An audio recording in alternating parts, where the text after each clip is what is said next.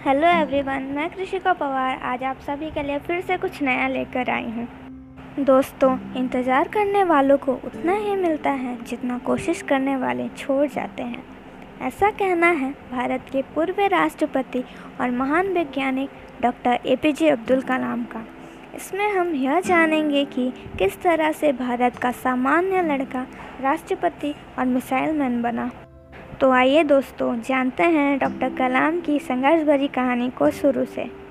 Doctor A P J Abdul Kalam का जन्म 15 अक्टूबर 1931 रामेश्वरम, तमिलनाडु में एक गरीब परिवार में हुआ। उनका पूरा नाम अबुल पाकिर जैनालाब्दीन अब्दुल कलाम है।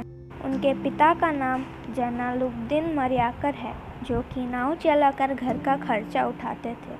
उनकी माँ का नाम आसिम अम्मा था। डॉक्टर कलाम के और भी चार भाई बहन थे, जिनमें कलाम सबसे छोटे थे।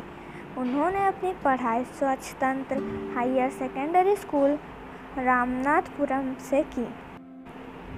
हालाँकि कलाम का परिवार आर्थिक रूप से स्वतंत्र नहीं था, लेकिन सभी बच्चों को एक ऐसा माहौल में पाला गया था, जो प्यार और करुणा से भरा था।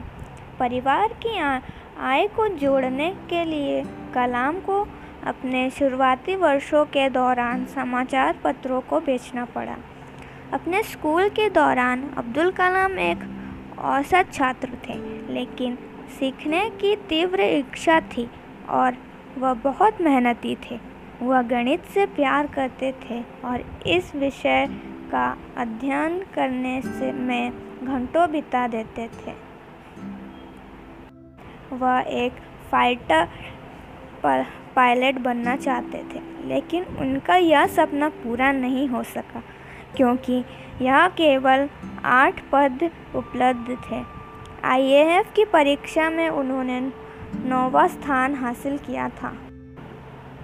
1970 के दशक में अब्दुल कलाम ने प्रोजेक्ट डेविल और प्रोजेक्ट वेलियंटन नामक दो परियोजनाओं का निर्देशन किया। क्या आप ज, क्या आप प्रोजेक्ट डेविल के बारे में जानते हैं? यह एक कम दूरी की सतह से हवा में मार करने वाली मिसाइल बनाने के उद्देश्य से एक प्रारंभिक तरल इंडियन मिसाइल परियोजना थी। यह परियोजना सफल नहीं थी और 1980 के दशक में इसे बंद कर दिया गया था और बाद में इसने पृथ्वी मिसाइल का विकास किया।